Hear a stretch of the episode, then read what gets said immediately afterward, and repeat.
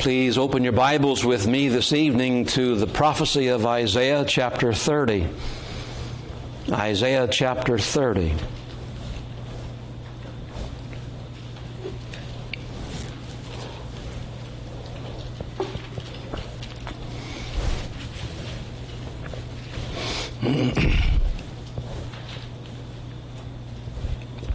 we'll begin reading in verse 1.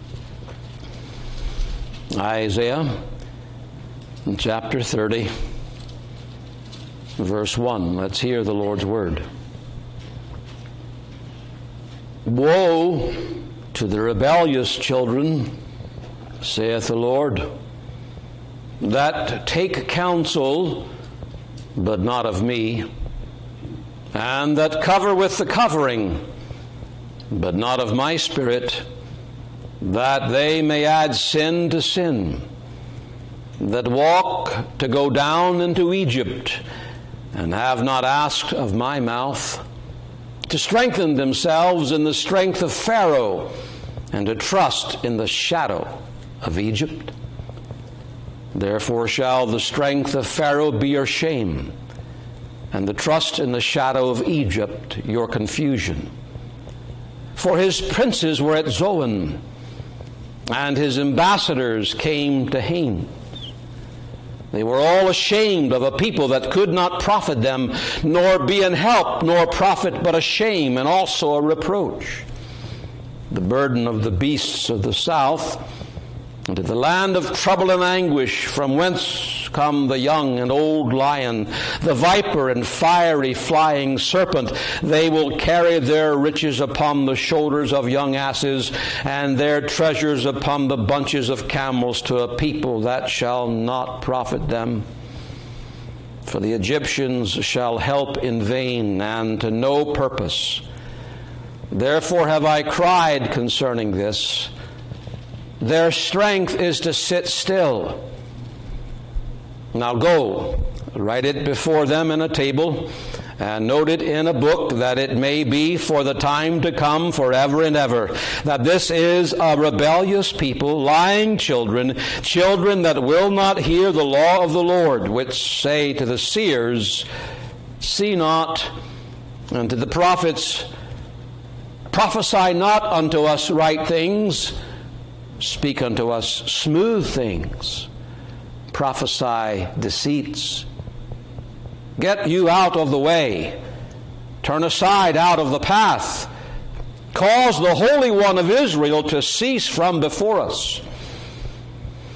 Wherefore, thus saith the Holy One of Israel, because ye despise this word, and trust in oppression and perverseness, and stay thereon, Therefore, this iniquity shall be to you as a breach ready to fall, swelling out in a high wall, whose breaking cometh suddenly at an instant.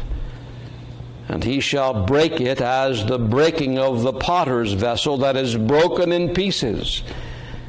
He shall not spare, so that there shall not be found in the bursting of it a sherd to take fire from the hearth or to take water withal out of the pit.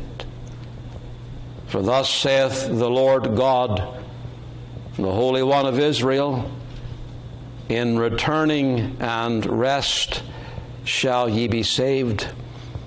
In quietness and in confidence shall be your strength. And ye would not.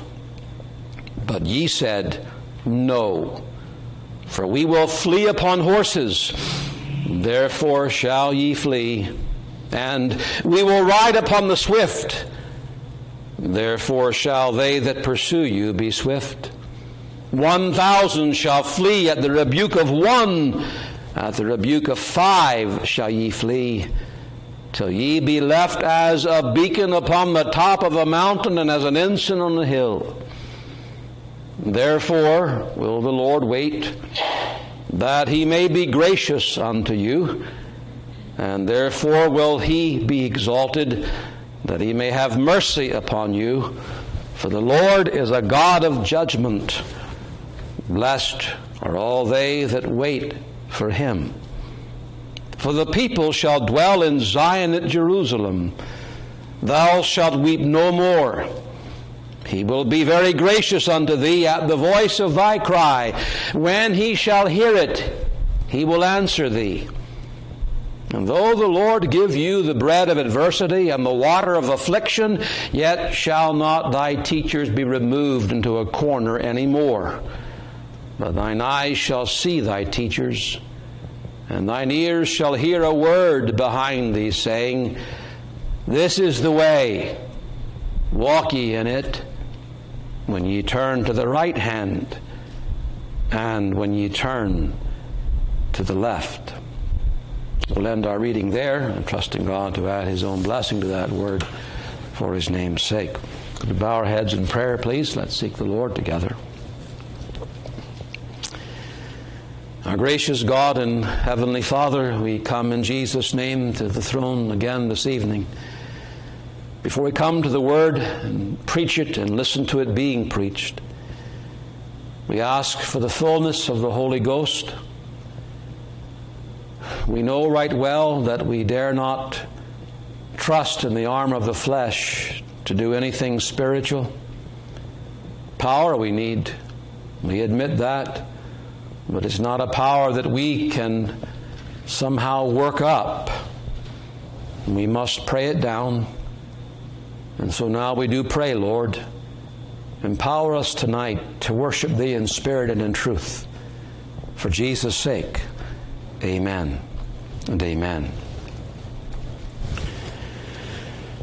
You can glean from what we read tonight, at least, that the whole nation of Judah was in a state of great alarm, and in some quarters, I imagine, there was complete panic. The reason for her deep distress was because somebody showed up at her doorstep. That somebody was Sennacherib, bringing the greatest military machine right at their front door. The vast and seemingly unstoppable Assyrian army had invaded Judah and had had covered the land much like an invasion of locusts would cover the land.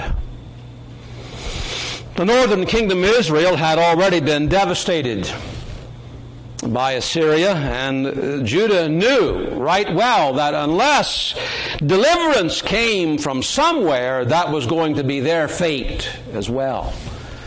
They would be destroyed. So, in a state of panic, Judah thinks the best response is to make uh, an immediate alliance with the king of Egypt to help them drive back the forces of Sennacherib.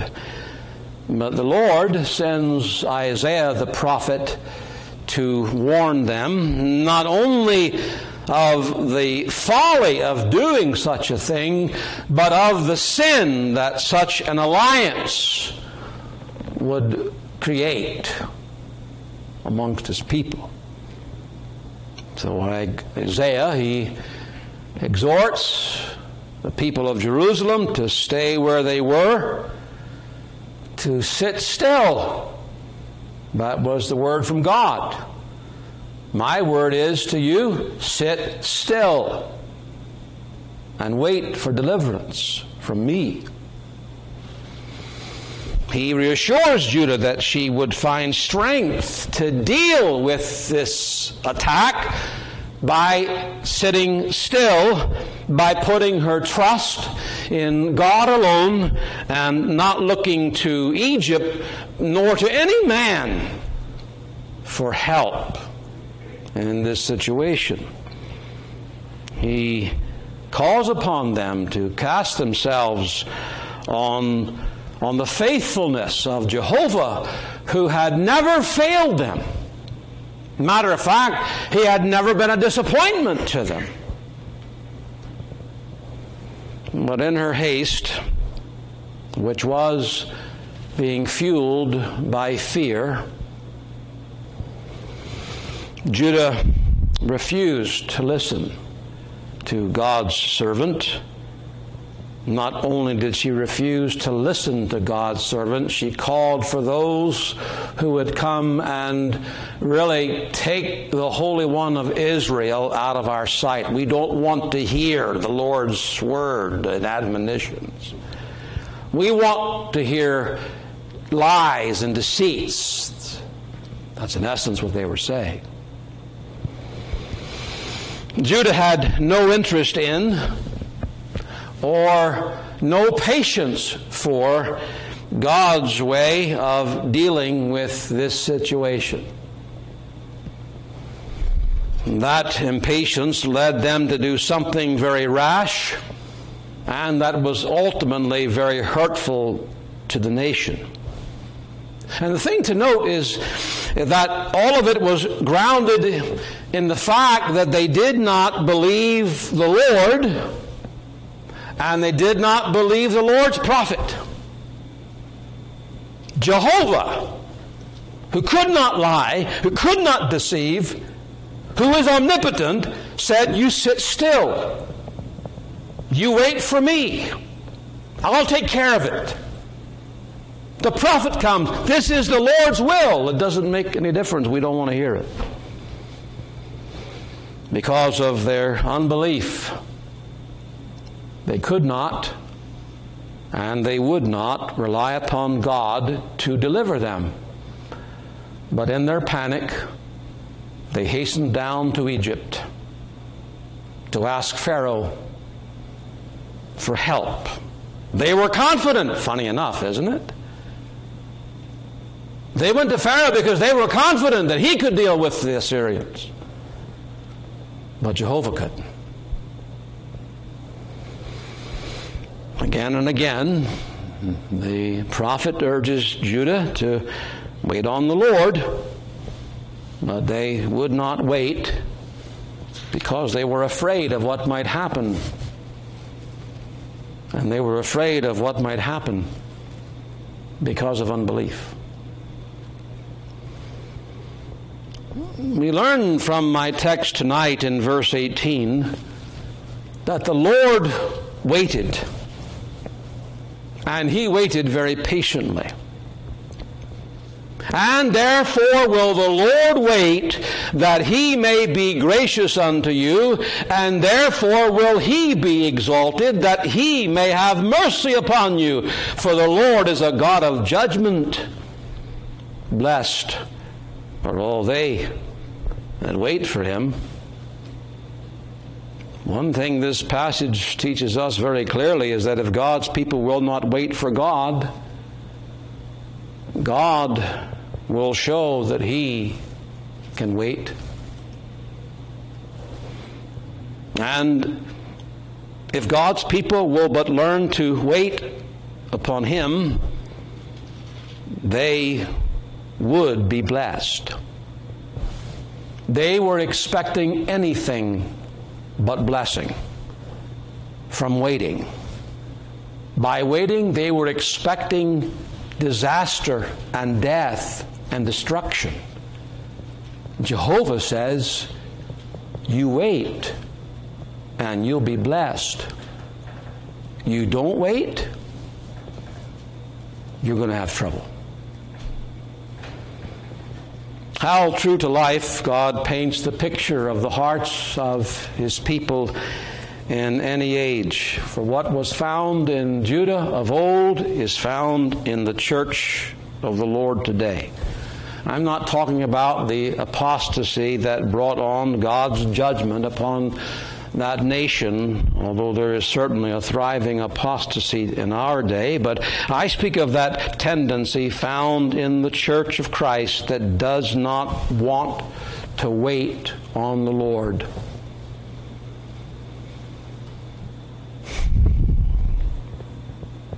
God's people find themselves in distress, pressing circumstances and there's no help in sight. And they conclude that if something isn't done, if some kind of action isn't taken, it's going to be disastrous. It's going to be so unpleasant. And like Judah of old, they cannot wait God's time. They don't want to find out by waiting what the Lord's will actually is. No, if God does not deliver them right away, then they are ready to go and take whatever measures they feel are prudent, even if they're wrong, to get what they think they need for the situation. That is repeated time and again in the church. And sadly, many a child of God has, many a church, has gone down into Egypt, down into the world to look for help. Instead of waiting upon the Lord, they have taken matters into their own hands.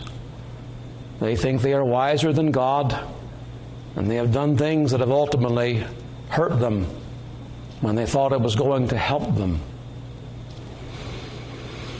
Every time we look to the arm of the flesh to take the words of Scripture, it, it always fails. Always. But, but I want to raise an important question. Why does the Lord bring his people into these circumstances, pressure filled, and then wait? and do nothing. Why does he not come immediately when we call upon him to deliver us from the situation, to resolve it? the things that we are confident that would keep us from being blessed and keep us from, keep us from going forward and, and knowing the joy of the Lord. Because we're certainly not knowing the joy of the Lord when we're fettering and frittering away our days and time because we're not willing to wait. I think the answers to those questions and a whole lot more are found in this text this evening. It divides itself quite naturally into two parts. The first part of the verse and the last half of the verse make the two points. So, from this text, verse 18, the top and the bottom, I want to speak on the waiting times, the waiting times of God and His people. Let's put them both together. Therefore, the Lord will wait. Blessed are all they that wait for him. The first part of the message, and where I will spend most of my time, there is always a divine purpose in God's waiting times. It's worth to me circling the word therefore. And therefore will the Lord wait. In light of something that has already been revealed in this chapter, he waits to deliver his people from their pressing circumstances. It indicates, therefore, that God has a purpose. He has his reasons for waiting to answer us, waiting to deliver us, waiting therefore to bring that blessing that we feel we so desperately need. He has his reasons. He always does, you know. For everything he does, he has reasons. And they're always the best reasons. They're always the wisest reasons for keeping his people waiting. How comforting and encouraging that one simple truth is to know and to believe that the Lord has good reasons for keeping us waiting in pressure situations.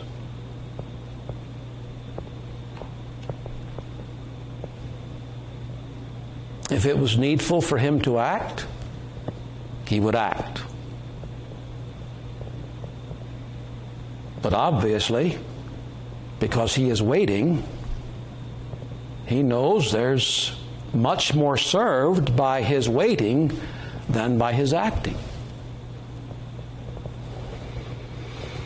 When we learn, and I mean really learn, that God has His own good and wise and holy reason for keeping us waiting, then the trial, the pressure, the stress, it's far easier to bear when you believe this. It'll save you from the panic, the anxiety, the anger, the resentment, the fear. He's waiting.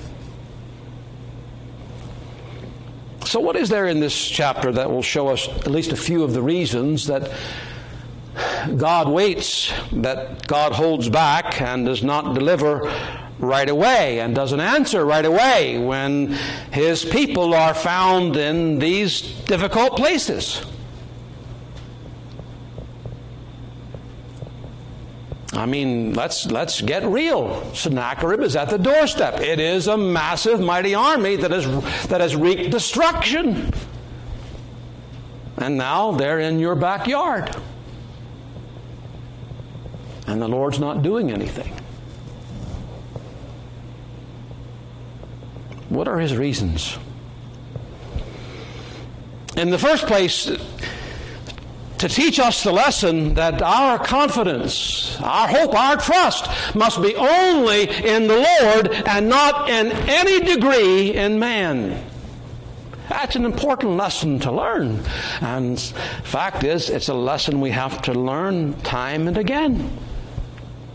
And so God brings us into these circumstances where it seems like, oh, if something doesn't give way here, if something, if there's not some kind of relief, it is all over. It's going to be bad news. And then what am I going to do? Well, the Lord's brought you there. There is no chance here. It's not a coincidence. There's a lesson he has to teach his people. And that lesson is you trust only me. Nothing and no one else but me. We have to be taught that.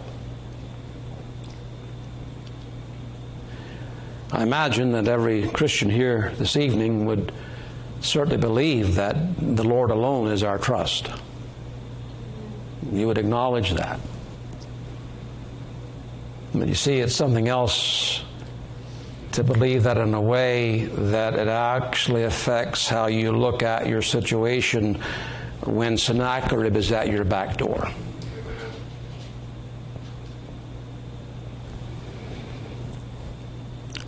It takes a lot of teaching on the Lord's part for us to get that.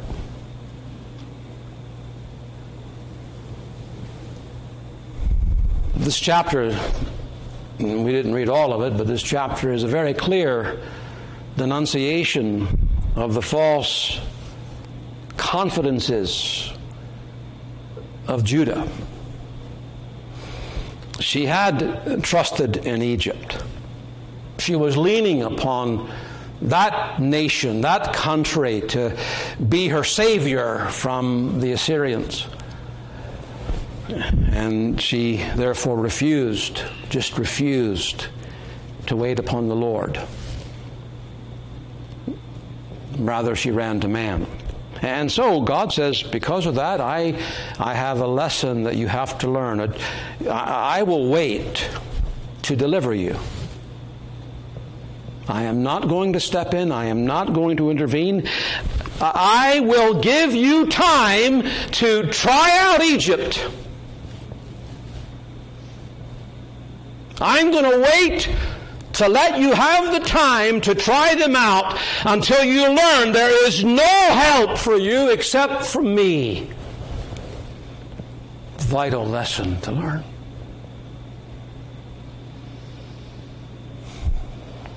And you know, the Lord he still works in that same way today. He still, he still waits for the same reason. We find ourselves in straits and we cry with the psalmist. How often has that, has that verse of the psalmist been on your own tongue? How long, O Lord, how long? How long are you going to keep me waiting? I have cried, I have prayed, I have sought, I have waited, and I have waited, and I have waited. But you're still waiting.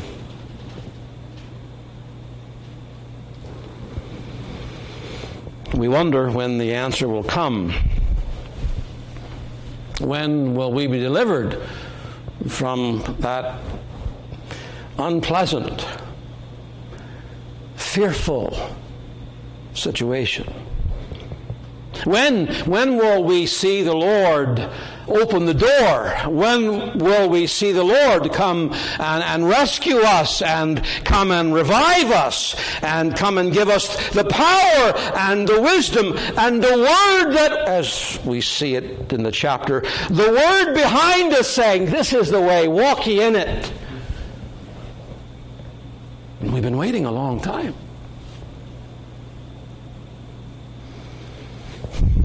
Our impatience gets the best of us. Have you kept track of that in your life? Whether big things or little, when your impatience has gotten the best of you and you have decided to take matters into your own hands and you've made decisions based upon unbelief and it's absolute folly. And it's fear based because there's a lack of faith. Driven by fear to do the very thing the Lord said, do not do. And so the Lord says, You're not going to be patient, but I will. I will wait. And I will wait. Because my people must learn the lesson that I alone am the one upon whom they must lean. They must not trust their feelings. They must not trust how they understand things, their logic. They must not. They must learn to trust me. What do we do? We look to somebody else. No, with our lips we say we're trusting the Lord, but in the back of our mind the wheels are turning.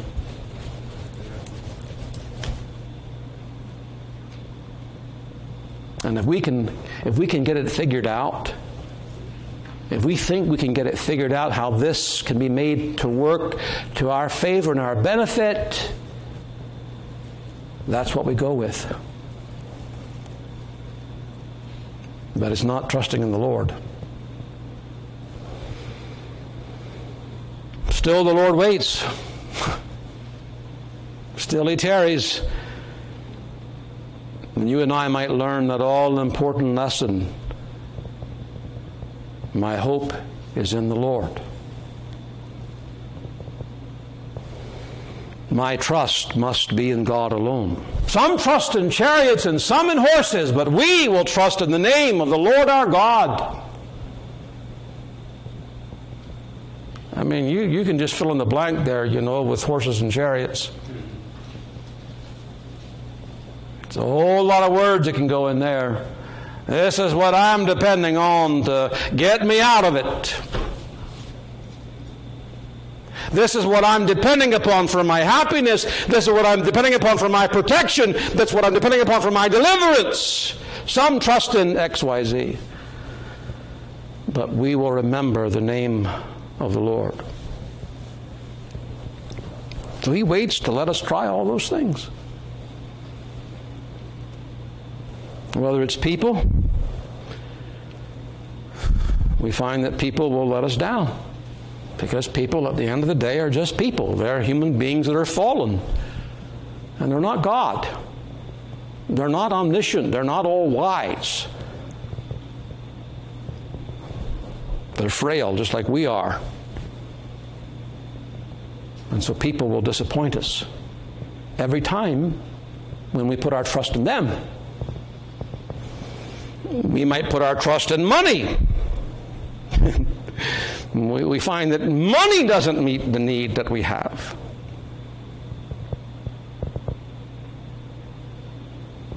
It's one of those interesting things in life when you see Christians who are loaded.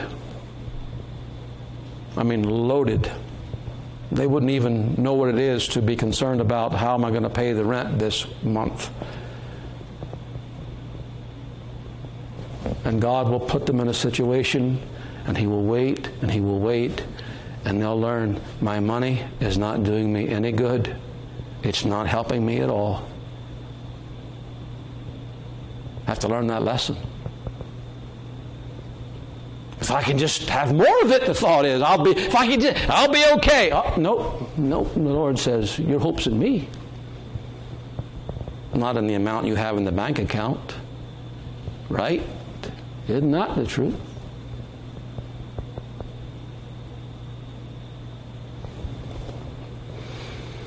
Our plans and our schemes, our efforts to work everything out to get ourselves out of the pressure place. The Lord says, I'm going to wait to let you have your let you have your go at it. Because you have to learn. You must not trust them. And after waiting and waiting and waiting some more, God steps in and we discover then that, wow, He took care of this. I, I, I just had to wait for Him. This was His plan all along. I can trust Him. Till the next time.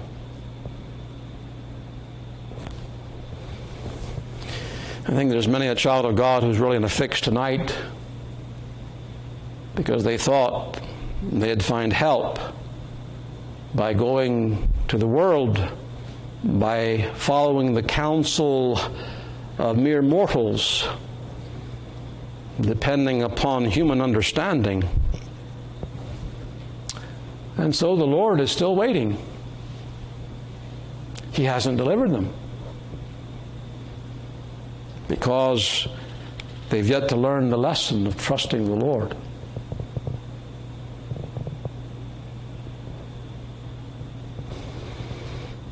The Lord also waits for another reason His purpose for all this. He waits to teach us that sin is an evil thing. Here in this crisis, and it was, it was a crisis for Judah, the Lord waited. He saw the enemy just come in, filling the land, surrounding the city, but still he waited. He let Judah send down their ambassadors to Egypt, and they came back disappointed. He waited. And in waiting, he let the Assyrians devastate the land to let Judah learn that it is an evil and it is a bitter thing to not trust the Lord and to trust in man. It is an evil thing not to take heed to the prophet who comes, Thus saith the Lord. It's a better thing to forsake the Lord for man's help, and that's exactly what they did.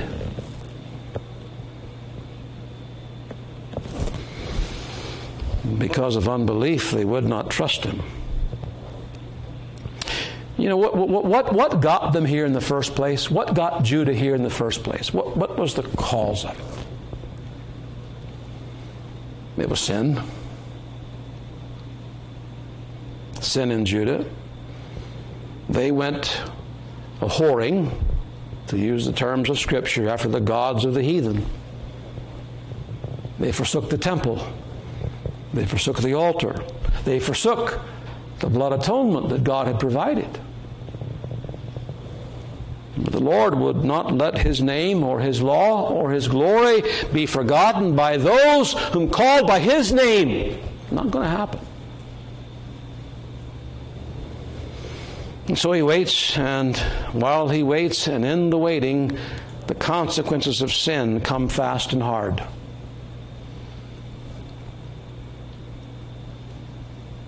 And we ask, why is the Lord waiting? I'm, I'm waiting so that you can see that these sins are an evil thing.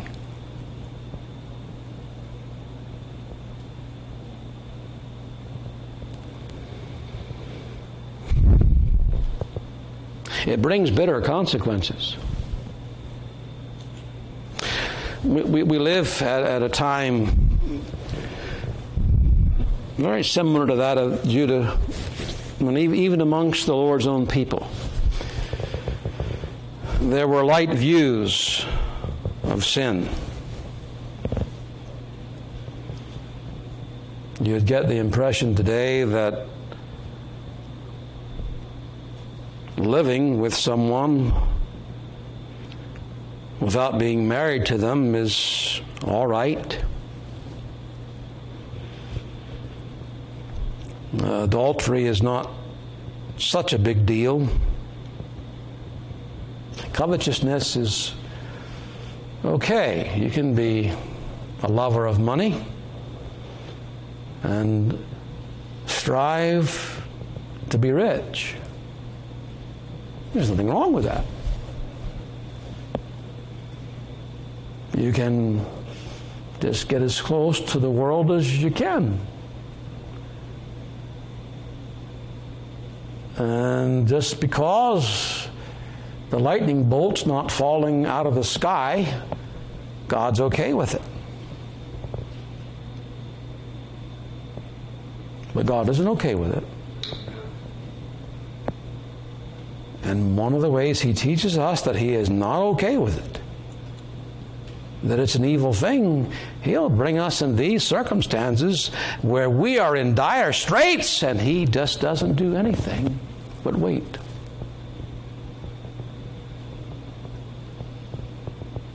So that you begin and I begin to ask the questions why?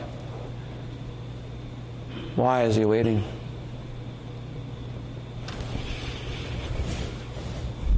You see, sin, no matter how, I put the word in quotes, no matter how small it may seem to be, it always has a bitter end. It always has evil consequences. And so the Lord waits and He lets some form of distress or devastation come into our lives. The rod of chastening is very heavy, and we cry to the Lord to hear us, but He waits. He waits that we might learn that it is an evil thing to play with sin. And that's one of the reasons why this was happening.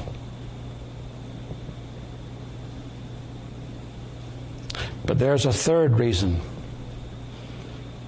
The Lord waits to teach us to pray. You know, it was when Judah began to pray that the whole matter turned around. the end of verse 19, well, let's read the whole verse. For the people shall dwell in Zion at Jerusalem. Thou shalt weep no more. He will be very gracious unto thee at the voice of thy cry, when he shall hear it, he will answer thee. Obviously, they hadn't been doing that. Oh, they're crying to Egypt. They're crying to help from all kinds of places, but not the Lord. It was when Judah began to pray that the Lord stepped in and delivered his people. What do you think that did? Uh, I'm talking about for those who are truly his people, not the, the ones who had just the name only, but just profession, but they were true. What do you think that did to their prayer lives? Don't you know it deepened them? They found out from experience when we didn't call upon the Lord, things just went from bad to worse. But it's when we called upon them that He heard us and He delivered us. One thing about being placed in, in dire straits where you have no one to help you is that you, you, learn, you learn to pray at a level that you would not know otherwise. As I've often said to you, brothers and sisters, there is praying and then there is praying. It's not all on the same level. But it takes this, the Lord waiting for us to learn that. Pleading, crying, urgency, wrestling. how slow we are to learn the truth that prayer really is the very heart of our Christian life. We'll pray, but before we get down to earnest prayer, it's like we will do anything, it seems, but get down to serious prayer. Anything. And so, what the Lord does, He brings us into a wilderness he waits and let our circumstances go from bad to worse, to get very bleak, so that we might learn how to cry from our hearts to Him in earnest.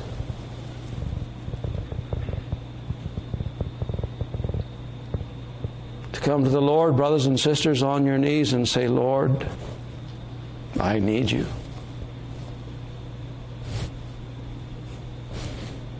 I don't know what to do. I don't have any answers. The situation is difficult. And if you don't deliver, if you don't deliver, there is no other deliverance.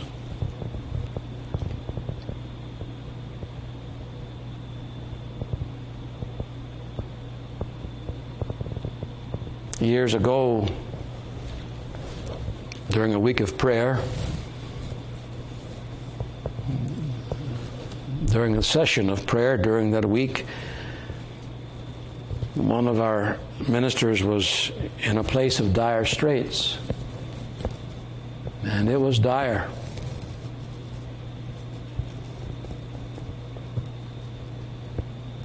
I remember hearing him pray as he was weeping. All he could say was, Lord, help me.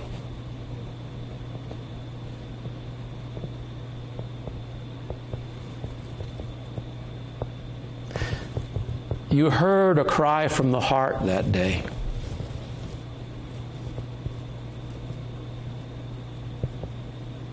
The wonderful thing is, the Lord did step in and delivered. It was hard being there. But my, what an edge it put upon his praying that would have not been there otherwise.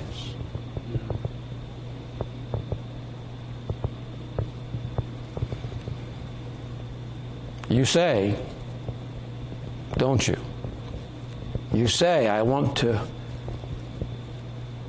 be mighty in prayer. I want to be strong in prayer. I want to be a prayer warrior. The Lord has a way of teaching us that.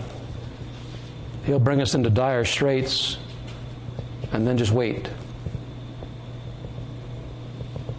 that we might learn how to cry to God from the heart.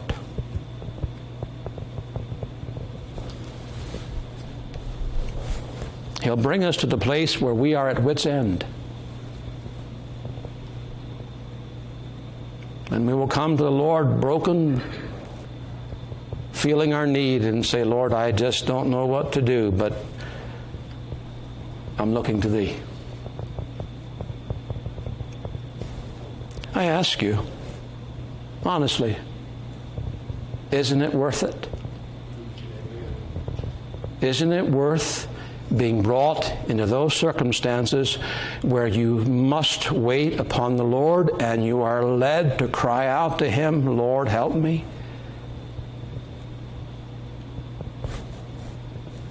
I'd rather have that any day of the week than smooth sailing.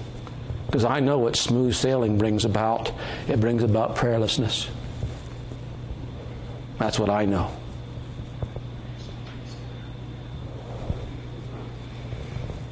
Finally, the Lord waits. Purpose, He waits in order to be gracious. That's what He says in the text. Therefore, will the Lord wait that He may be gracious unto you. That word, therefore, in this text in the Hebrew can also be translated by the word nevertheless. Nevertheless, I will be gracious to you. In other words, in spite of all the sin that was found in Judah, sin that had to be judged, the Lord would still be gracious to his people. And wait for just the right time to show them his mercy. Just the right time to deliver them. The Lord waits, you know, for the, the best time the best time is the most suitable time. The, the, the, wisest time that will accomplish just what he wants to accomplish. That's what's suitable, not when you and I think it's suitable. Not when you and I think it's this is the best time. Lord, surely, surely this is the time. Now is the time. No, no, Lord. I, I know when the time is suitable. I know when it's the best time. It's the most beneficial. It's the most profitable time for my people. And when that time comes, I'll be gracious to them. They've sinned, but I'm the God of mercy, I'm the God of grace. I won't leave them there. I won't leave my people in that place forever. But there's going to be a set time to favor Zion, and when that set time has come, I will move because I am a gracious God.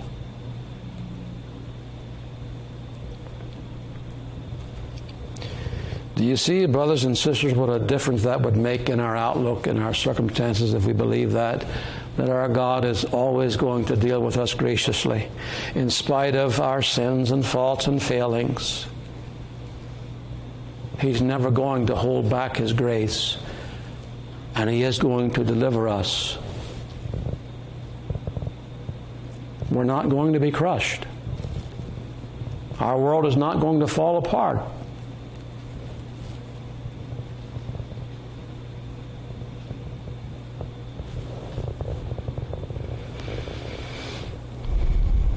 No, you know, it's, it's, it's when we are brought to the worst possible point from our estimation when his people are brought to sense their danger and brought to sense the sins that may be well part of why they're in this place in the first place, and the repentance, when they're brought to see their need that I need the Lord, I need the Lord. Then the Lord says, Now's the time. They have to learn to trust me. And it's taken this waiting time from me to bring them to that point where they are through with it all and they're going to trust me. And you know what happens when it's all said and done? Why didn't I do this in the first place? Why didn't I just trust him? Why did I fret and fume and worry? And look to myself or somebody else to deliver me? When all along the Lord has promised to be my God and my shepherd and my helper, all along, my deliverer, my salvation. What have I to dread? What have I to fear? Leaning on the everlasting arms? I have perfect peace with my Lord so near, leaning on the everlasting arms.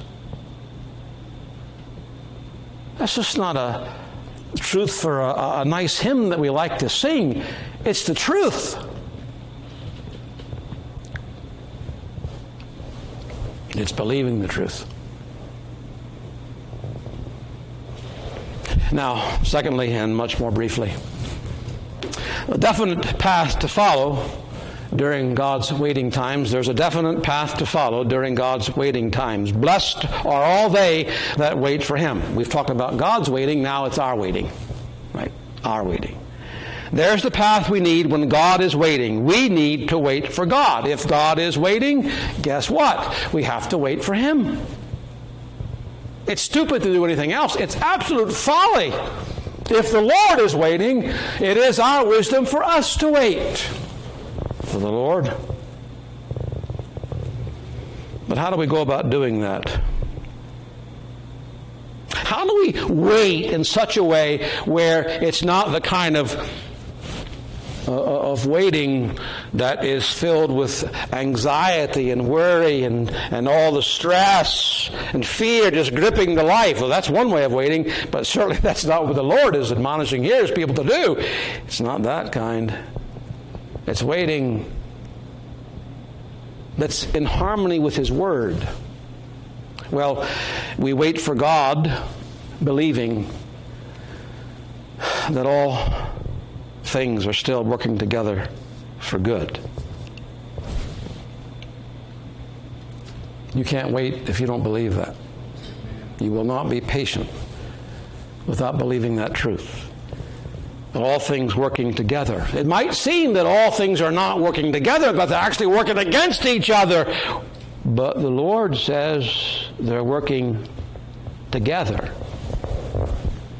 it has to be that way because He's the God of providence, and the God of providence is the one who is governing all things and all people and all circumstances, all places, everything. He's governing, He's ruling. So, how is it ever going to be where things are not working together for good? It can't be, folks. It simply cannot be. All of his creatures and all of their actions are in the plan of God working together to bring about his purpose. They're not working against each other. Are good. This is one of the hardest things I, I feel to believe in our hearts when those works of providence, those things, are not working in a way that we want them to work. And they're not working in a way that we thought they should work. It's hard to do the kind of waiting called upon here if we don't believe that. All things as we wait, must believe are working together for good. You see, to the world, good really is gold, riches. Or, or good would mean good health. Good, in the minds of the pagans, is good times. But from God's viewpoint, and really that's the only one that matters at the end of the day. The good of his people may be the loss of all of their gold. That may be the good. The believer's good may be, as it was with Job, the loss of health and wealth and loved ones. Do you believe that God was working all those things together? They were all working together in tandem for Job's good? Surely you do. Even his friends who came and accused him of being a hypocrite. The God of providence was making everything work together for Job's good. Even though it wasn't good health and good money. God's good may be the bringing into our lives of bad times, dark times, and difficult times. But God's good is always spiritual good. Because God's good is not not about an increase in gold, but it's always about an increase in grace. That's what you got to keep your eyes on. He works all things together that we might increase spiritually.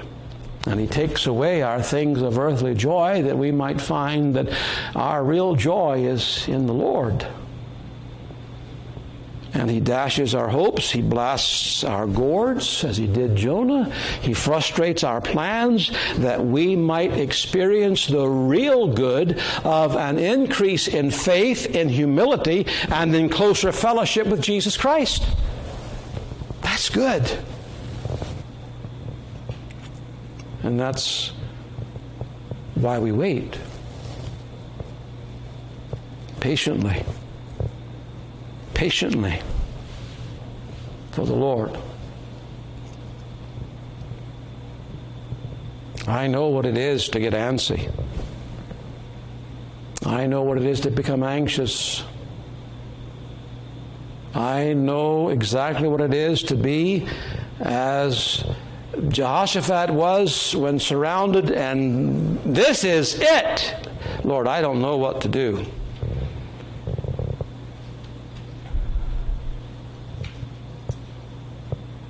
How do you learn that?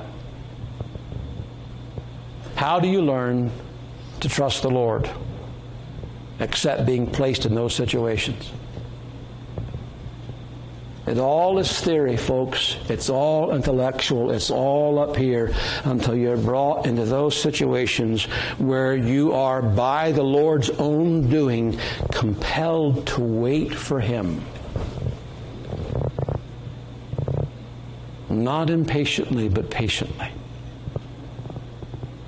Not running ahead or lagging behind, but calmly waiting on the Lord. And I can tell you, it works. It works.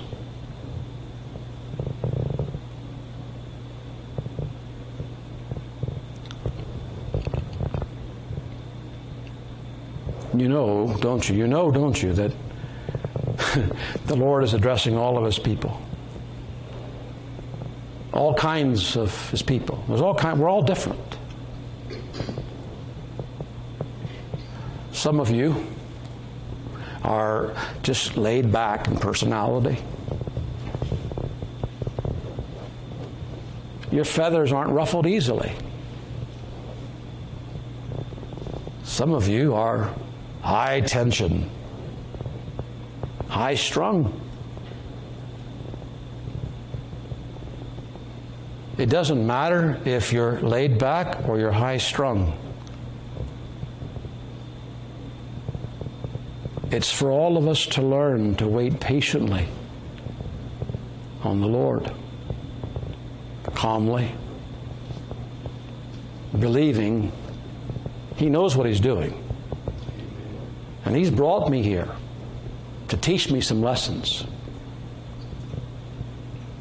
I just need to trust Him.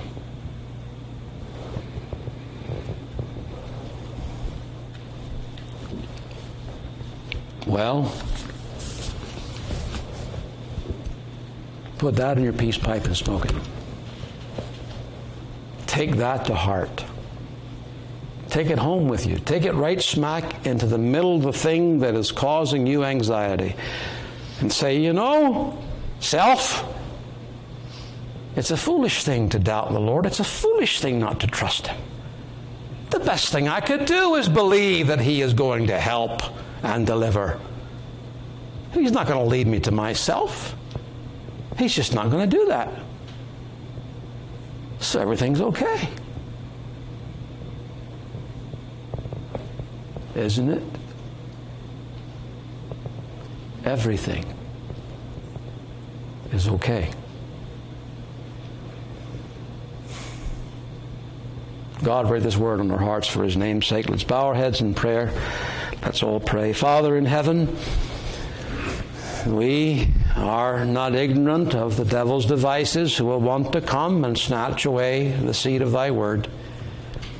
We can find ourselves, whether it's in the pulpit or in the pew, in the middle of the preaching, seeing how clear it all is, how much sense thy word makes, how it's the good thing and the best thing to do, and with a purpose to do it, and yet leave out of this place and go to our homes and find the attack of hell.